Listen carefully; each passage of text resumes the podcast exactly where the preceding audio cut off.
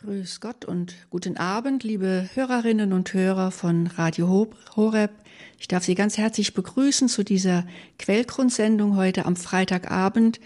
Und am zweiten Freitag im Monat, wie immer, hören Sie uns aus der schönen Stadt Mainz, aus dem Kloster der Klarissenkapuzinerinnen von der ewigen Anbetung. Und wie immer sind am Mikrofon die beiden Schwestern Maria Theresia und Franziska Katharina. Heute möchte ich Ihnen gleich verraten, um welches Thema es gehen soll in dieser Quellgrundsendung. Wir könnten sie überschreiben mit dem Titel Die Gegenwart Gottes. Gottes Gegenwart. Wie kann man darüber sprechen? Wie kann man sie mit dem Verstand begreifen? Wie kann man Gottes Gegenwart in Worte fassen. Es ist eigentlich unmöglich. Und doch möchten wir den Versuch unternehmen, die Gegenwart Gottes ein wenig zu beleuchten und vielleicht ein bisschen greifbar zu machen. Das haben ja schon viele vor uns versucht, vor allem gerade die Mystiker. Und besonders die Mystiker haben es uns ja angetan. Und wir möchten mit Hilfe einiger Mystiker uns versuchen, diesem großen Thema zu nähern. Und ich möchte gleich mit Franz von Sales anfangen, der einen sehr wichtigen und guten Ratschlag gibt. Er sagt nämlich in seinem Büchlein Philothea, beginne jedes Gebet, das innerliche wie das mündliche, damit, dass du dich in die Gegenwart Gottes versetzt Daran halte dich ausnahmslos, und du wirst bald sehen, wie nützlich dir das ist. Versuche ein lebhaftes und aufmerksames Erfassen von Gottes Allgegenwart einzuüben. Mach dich damit vertraut, dass Gott in allem und überall ist. Denken wir über göttliche Dinge nach, dann um sie lieb zu gewinnen. Denken wir über göttliche Dinge nach, dann um sie lieb zu gewinnen. Es geht nicht darum, über göttliche Dinge nachzudenken und sie mit dem Verstand zu beschreiben und zu begreifen. Wenn wir über die göttlichen Dinge nachdenken, so wie wir das immer wieder in der Quellgrundsendung versuchen, dann um sie lieb zu gewinnen. So sagt es Franz von Sales und so möchten auch wir es sagen. Wenn wir uns in die Gegenwart Gottes versetzen, dann geht es immer um Liebe. Wir tun es nicht aus Zeitvertreib, es ist nicht verzweckt, denn Liebe ist niemals verzweckt sonst ist es keine Liebe, wenn sie nur verzweckt gesehen wird und geübt wird.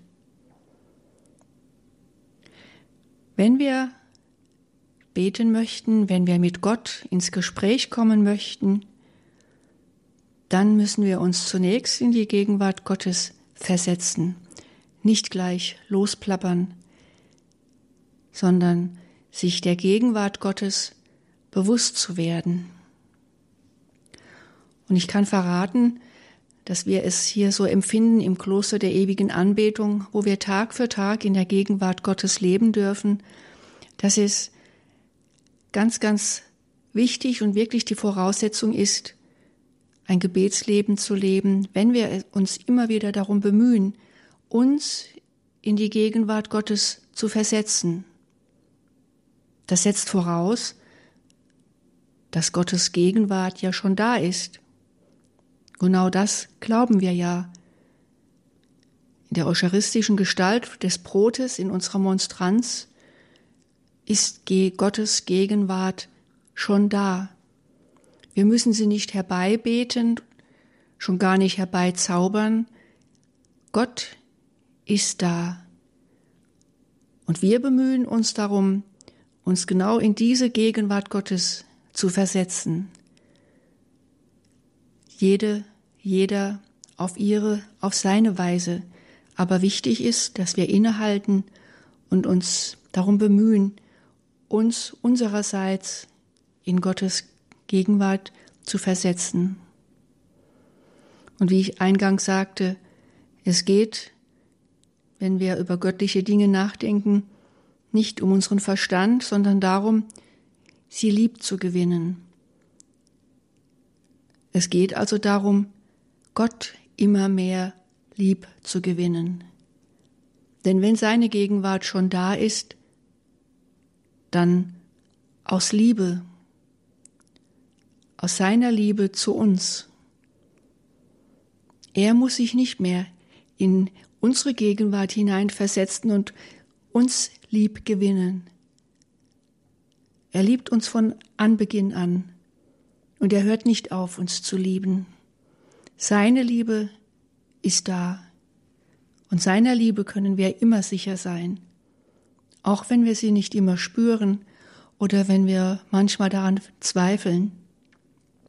Seine Liebe ist nicht von uns abhängig, denn sie ist da. Aber unsere Liebe zu ihm, sie müssen wir immer wieder einüben, weil wir Menschen doch so vergesslich sind.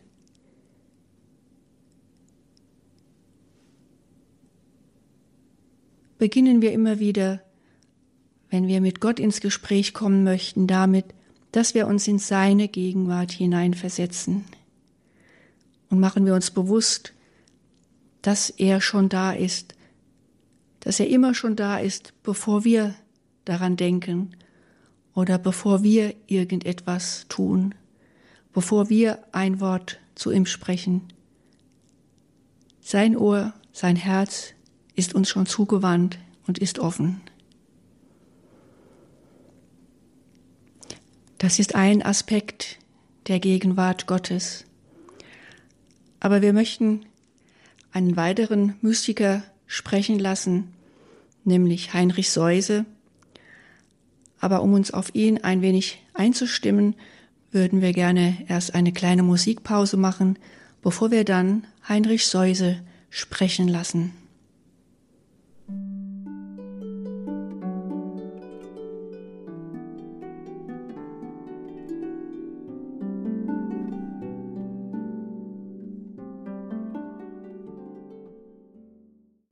Gott ist gegenwärtig. Und immer wieder tun wir so, als wüssten wir von nichts, als wüssten wir nicht von einem gegenwärtigen Gott.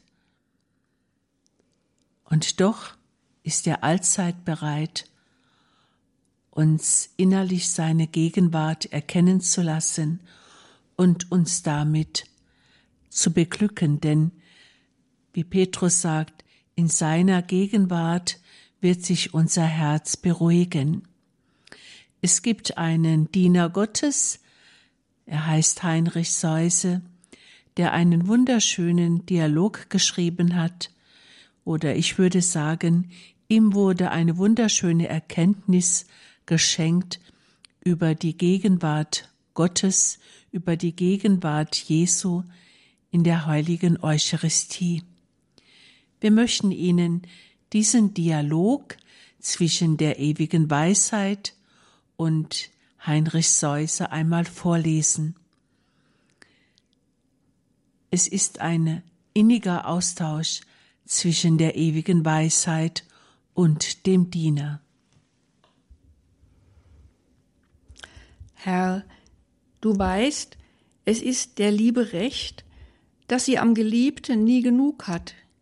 Je mehr sie hat, desto mehr begehrt sie, wie unwürdig sie sich dadurch auch zeigen mag, denn das bewirkt die Überkraft der Liebe. O schöne Weisheit, nun sage mir, welches ist das größte und lieblichste Liebeszeichen deines bitteren Todes? So antworte mir auf eine Frage. Was ist es, das unter allen liebreichen Dingen einem liebenden Herzen von seinem Geliebten am liebsten ist. Herr, so viel ich davon verstehe, so gibt es für ein liebendes Herz nichts Lieberes als seinen Geliebten und seine liebliche Gegenwart. So ist es. Sieh, und damit meinen Geliebten nichts abgeht, was zur rechten Liebe gehört, da zwang mich meine unermessliche Liebe dazu, als ich mit dem bitteren Tod von dieser Welt zu meinem Vater gehen wollte, denn ich wusste vorher, wie viele liebende Herzen nach mir jammern würden, dass ich mich selber und meine liebliche Gegenwart an dem Tisch des letzten Abendmahles meinen lieben Jüngern gab und noch alle Tage meinen Auserwählten gebe. O liebster Herr, und bist du denn ganz eigentlich selber da? Du hast mich in dem Sakrament vor dir und bei dir wahrhaftig und eigentlich als Gott und Menschen, als Seele und Leib, mit Fleisch und Blut, so wahr mich meine reine Mutter in den Armen trug, und so wahr ich im Himmel bin, in meiner vollkommenen Klarheit. Ach, lieber Herr, es ist aber ein Ding in meinem Herzen, erlaubst du, dass ich mit dir darüber spreche? Herr, es kommt nicht vom Unglauben. Ich glaube, dass du das vermagst, was du willst. Aber, mein liebster Herr, mich wundert, wenn ich das sagen darf, wie der schöne, herrliche, glorreiche Leib meines lieblichen Herrn in all seiner Größe und Ganzheit sich so heimlich verbergen kann unter der kleinen Gestalt des Stückchens Brot, das deinem Maß so unangemessen ist. Wie mein schöner Leib und meine Seele in Wahrheit in dem Sakrament sind, das kann keine Zunge aussprechen, denn kein Mensch kann es begreifen. Es ist das Werk meiner Allmacht, Darum sollst du es einfältig glauben und sollst ihm nicht viel nachforschen. Wahrlich, Herr, ich kann es nicht verstehen. Ist es nicht ein ebenso großes Wunder, Himmel und Erdreich und alle Kreaturen aus dem Nichts zu schöpfen, wie das Brot unsichtbar in mich zu verwandeln? Herr, es ist durch dich, soweit ich es begreife, ebenso möglich, ein Ding in ein anderes zu verwandeln, wie ein Ding aus dem Nichts zu schaffen.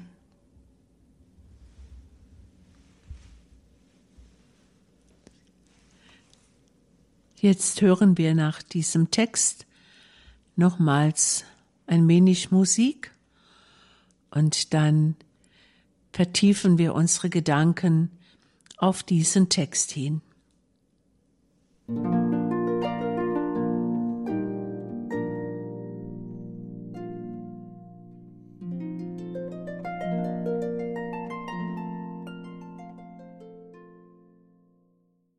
Jede und jeder, der schon einmal verliebt war, kennt das Gefühl, so gerne und so oft wie möglich mit dem Geliebten, mit der Geliebten zusammen zu sein. Es ist gut, wenn man ein Foto von ihm oder von ihr hat. Es ist gut, wenn man einen Brief bekommt oder eine Postkarte. Es ist gut, wenn man vielleicht eine SMS, eine E-Mail bekommt und sich aneinander erinnert.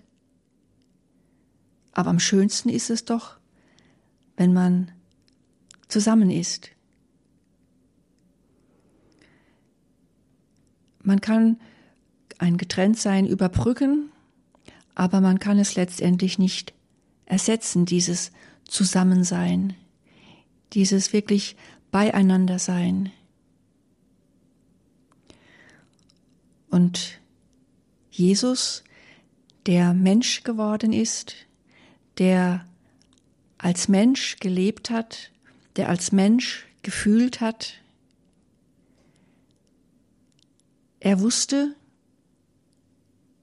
dass seine Jünger und all die Menschen, die auch in späteren Zeiten ihm nachfolgen werden, dass sie ihn vermissen werden, dass alle, die ihn lieben, sich danach sehnen, mit ihm zusammen sein zu können. Aber nach seinem Tod war es leiblich nicht mehr möglich.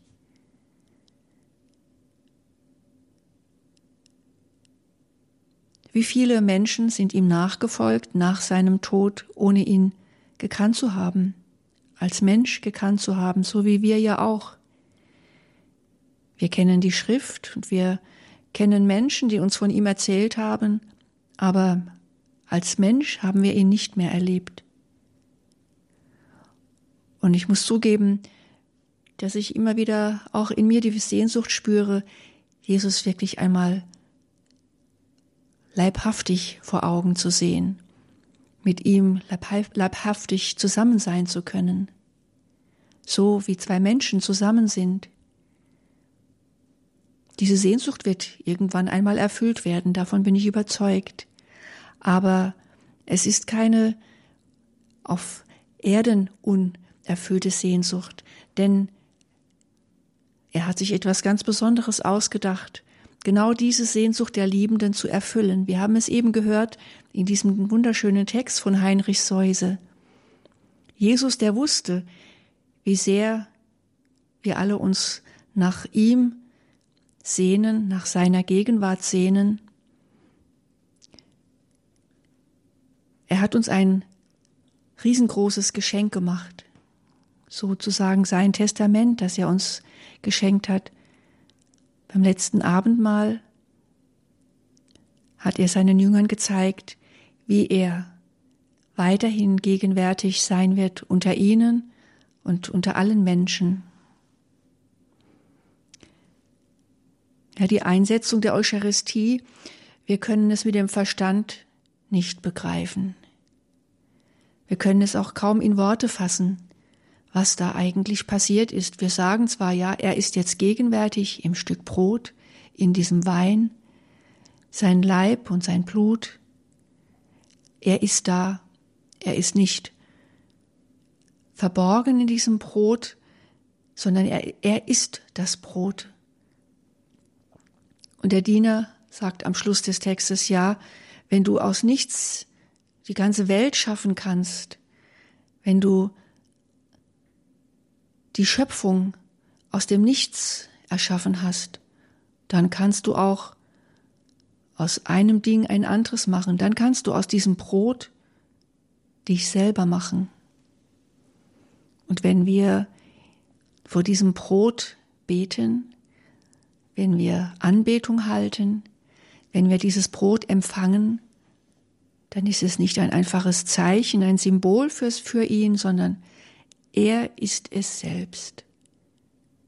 Es ist unfassbar. Und es bleibt unfassbar. Und doch, wir können ihn fassen. Wir bekommen ihn bei jeder Eucharistiefeier in die Hand gelegt, auf die Zunge gelegt. Wir dürfen ihn anfassen in dieser Gestalt, in dieser neuen Gestalt des Brotes. Wir dürfen ihn uns einverleiben und seine Gegenwart in uns aufnehmen. Wir dürfen uns verwandeln lassen in ihn immer mehr. Je öfter wir es tun dürfen, umso mehr.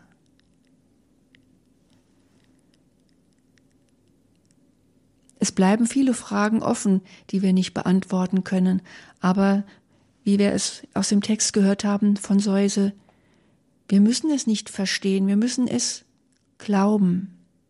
Wir dürfen es glauben. Und es kommt auf unseren Glauben an, der nicht ganz vom Verstand durchdrungen werden kann. Wir dürfen unseren Verstand einsetzen und wir dürfen theologische Abhandlungen lesen und vielleicht selbst schreiben, wenn wir es können. Aber den Glauben ersetzt es nicht. Und dieser Glaube ist ja nicht selbstverständlich da. Er ist auch nicht ein für allemal da, sondern der Glaube muss immer wieder genährt werden und er kann gerade von seiner Gegenwart genährt werden. Wenn wir uns immer wieder in seine Gegenwart hineinversetzen, wie wir es von Franz von Sales gehört haben, wir können uns überall in seine Gegenwart hineinversetzen. Er ist immer und überall da. Und wenn wir eine Kirche betreten, wenn wir vor dem Tabernakel knien oder vor der ausgesetzten Monstranz, dann ist seine Gegenwart sichtbar in diesem Brot, dann ist sie, ich möchte sagen, in ganz konzentrierter Form da, in einer Form, die uns nährt, wenn wir sie in uns aufnehmen, aber auch, wenn wir in Ehrfurcht davor niederknien und ihn Lob preisen.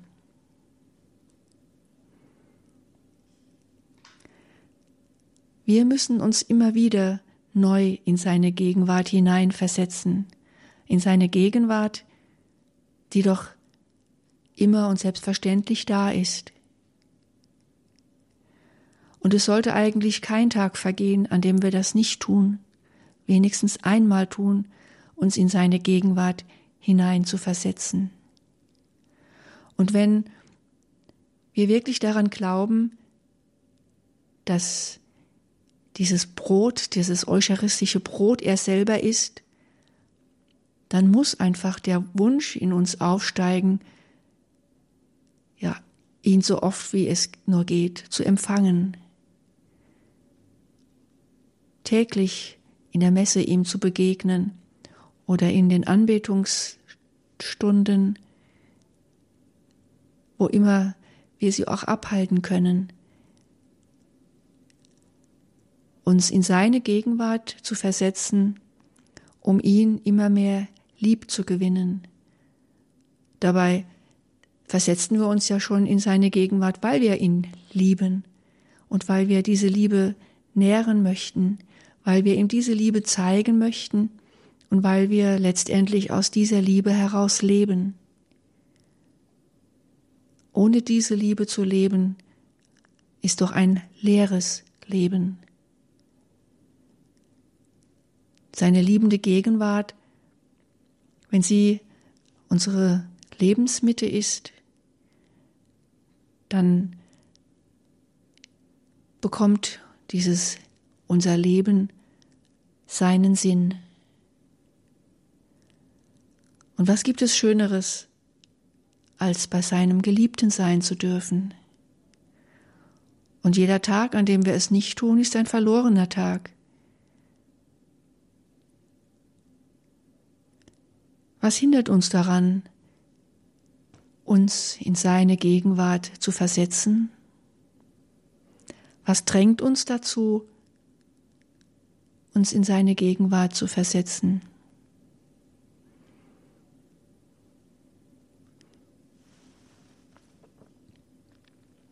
Der Diener bei diesem Text von Heinrich Seuse, er spricht seinen Herrn immer wieder an, und zwar, das berührt mich immer wieder, er sagt nicht Gott oder Jesus oder Herr, sondern immer liebreicher, liebster, oder lieber Herr, also er wird gar nicht fertig, ihm immer wieder von seiner Liebe auch zu künden. Und ich frage nochmal, was hindert uns daran, ihm immer und immer wieder unsere Liebe zu zeigen und auch von unserer Liebe zu sprechen?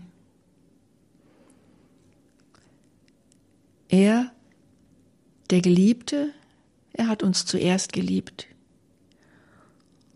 Und er hat uns als sein größtes Geschenk, als sein Testament seine liebende Gegenwart geschenkt. Es ist letztendlich ein Liebesspiel zwischen Gott und den Menschen, in das wir immer wieder eintauchen dürfen.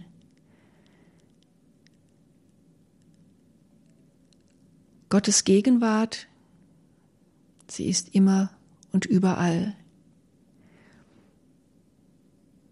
Lassen wir uns immer wieder von ihm in seine Gegenwart hineinziehen.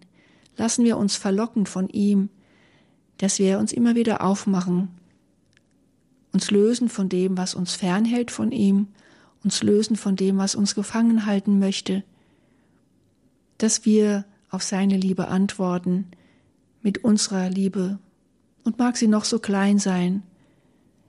Es ist für ihn immer ein großes Geschenk, wenn wir uns ihm auch in unserer Kleinheit mit unserer Liebe nähern und wenn wir ihm unsere Liebe schenken. Hören wir nun noch einmal ein wenig Musik, bevor wir uns weiterhin in die Gegenwart Gottes hineinversetzen möchten.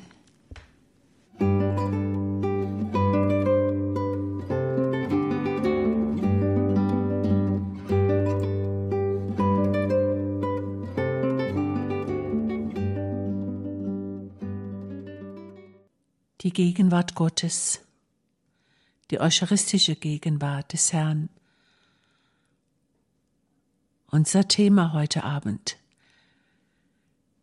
Liebe Hörerinnen und Hörer, vielleicht denken Sie, das ist ja alles gut und schön, das sind ja wirklich sehr innige Worte, die Heinrich Seuse in seinem Büchlein von der ewigen Weisheit niedergeschrieben hat. Aber was hilft es mir, wenn ich mich leer und gar nicht angesprochen fühle, wenn ich das gar nicht so spüre und dass ich gar nicht so groß denken kann oder dass ich diese Innigkeit und Andacht in meinem Inneren vermisse. Was hilft es mir, wenn andere Leute so andächtig und fromm dieses Sakrament der Eucharistie empfangen konnten.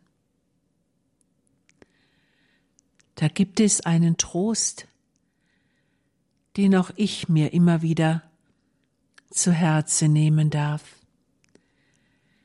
Es heißt da bei Meister Eckert, der Mensch, der unbekümmert zu unserem Herrn gehen will und kann, der muss zum ersten dies haben, dass er sein Gewissen frei hat. Das zweite ist, dass des Menschen Wille zu Gott gekehrt sei, dass er sich von allem verabschiedet hat, was nicht Gott ist. Es kommt also auf unsere Gesinnung an, auf unser Wollen. Ich habe einmal im Tagebuch eines Landpfarrers von Bernanos gelesen. Es kommt nicht auf deine fromme Andacht an, sagt der Satan zu dem jungen Kaplan. Darauf kommt es nicht an. Das habe ich schnell im Griff. Es kommt doch nicht auf deine schönen Worte an, auch beim Gottesdienst oder in der heiligen Messe, darauf kommt es nicht an. Dann sagt der Kaplan, ja, jetzt sag mir doch mal, auf was kommt es denn an?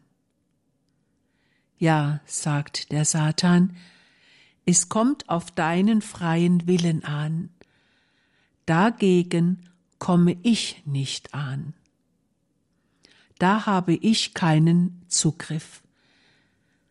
Dein Wille ist das Entscheidende.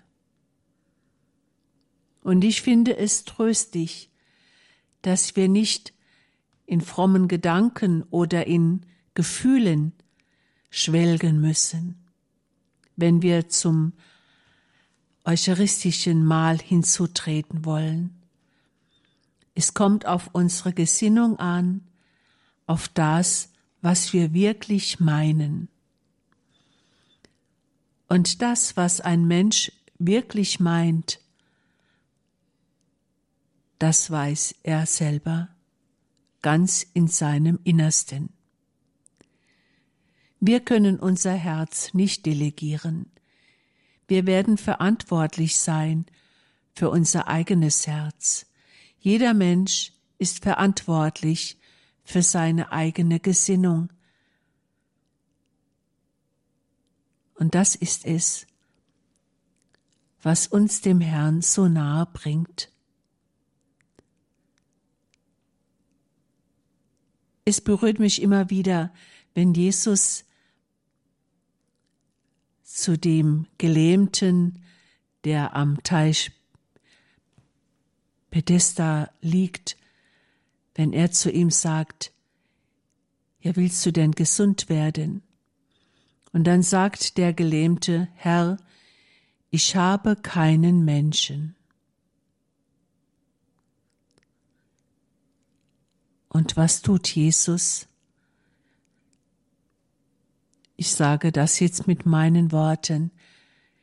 Jesus zeigt ihm, du hast mich. Du hast mich. Ich kann jegliche Lähmung von dir nehmen.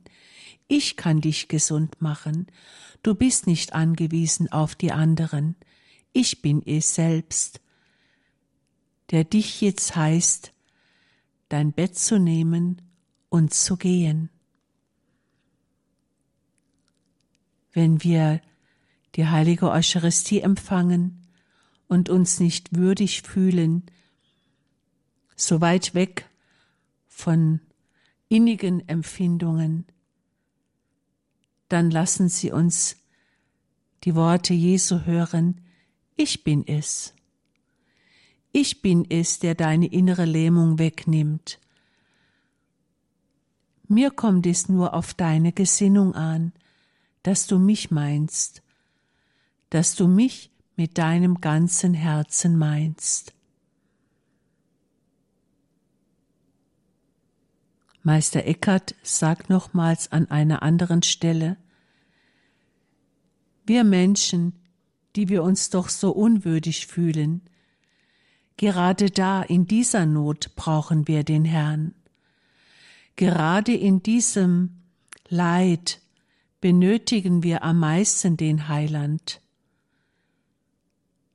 Das ist doch die Stelle, wo wir uns ganz ihm anvertrauen können, wo wir ihm sagen können, Herr, ich bin nicht würdig, aber sprich nur ein Wort, und meine Seele wird gesund. Es ist ja nicht so, dass wir ihn großartig darum bitten müssen. Im Gegenteil. Tauler spricht davon, Gott sucht die Gegenwart des Menschen so sehr, als würde ihm der Mensch zu seiner Seligkeit fehlen, als könne er ohne den Menschen nicht selig sein.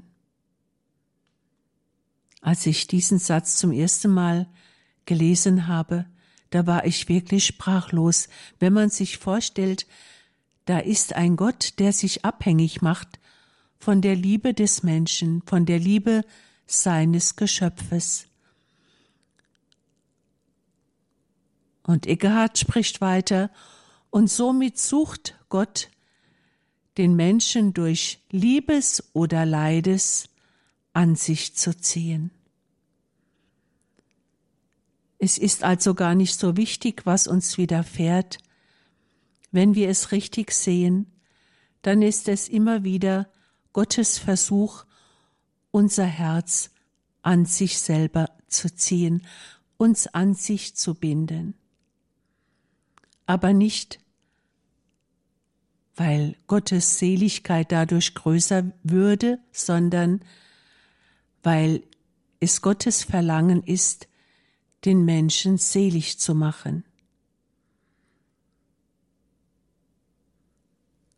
Gottes Sehnsucht ist es, dass der Mensch an seine Gegenwart glaubt, dass er an seine Gegenwart glaubt auch gerade in der Eucharistie.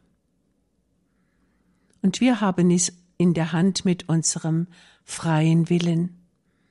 Auch wenn wir es nicht empfinden, auch wenn wir nicht fromme und andächtige Gedanken vorzuweisen haben. Gott sieht auf unser Herz und er ist es, der uns zu Hilfe eilt. Er ist es, der uns an sich ziehen möchte. Liebe Hörerinnen und Hörer, am Schluss unserer Sendung möchte ich Ihnen nochmals diesen wunderschönen Text von Franz von Sales zu Herzen sprechen, denn es ist etwas, was wir jeden Tag brauchen können. Ich muss es jeden Tag neu lesen, denn dieser Text, dieser Rat von Franz von Sales macht die Seele ein wenig geneigter, sich jetzt die Gegenwart des Herrn vorzustellen.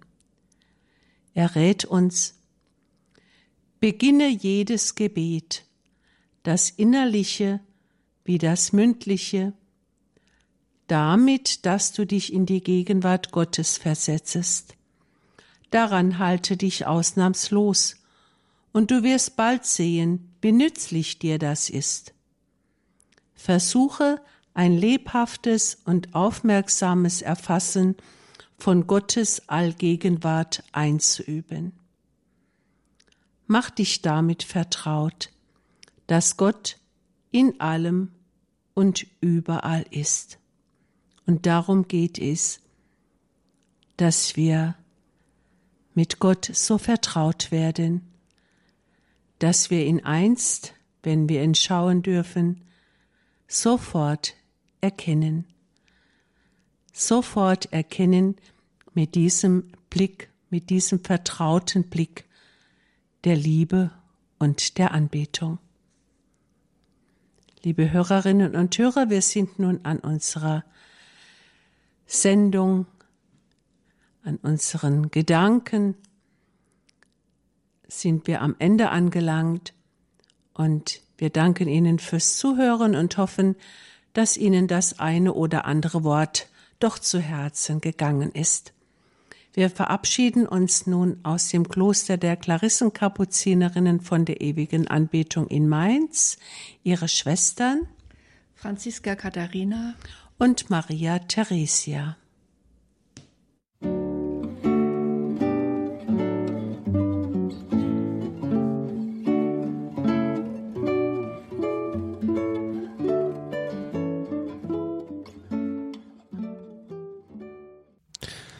Wir bedanken uns recht herzlich bei Mutter Maria Theresia und Schwester Franziska Katharina aus dem Kloster der Klarissenkapuzinerinnen der ewigen Anbetung in Mainz für die Gestaltung dieser Quellgrundsendung.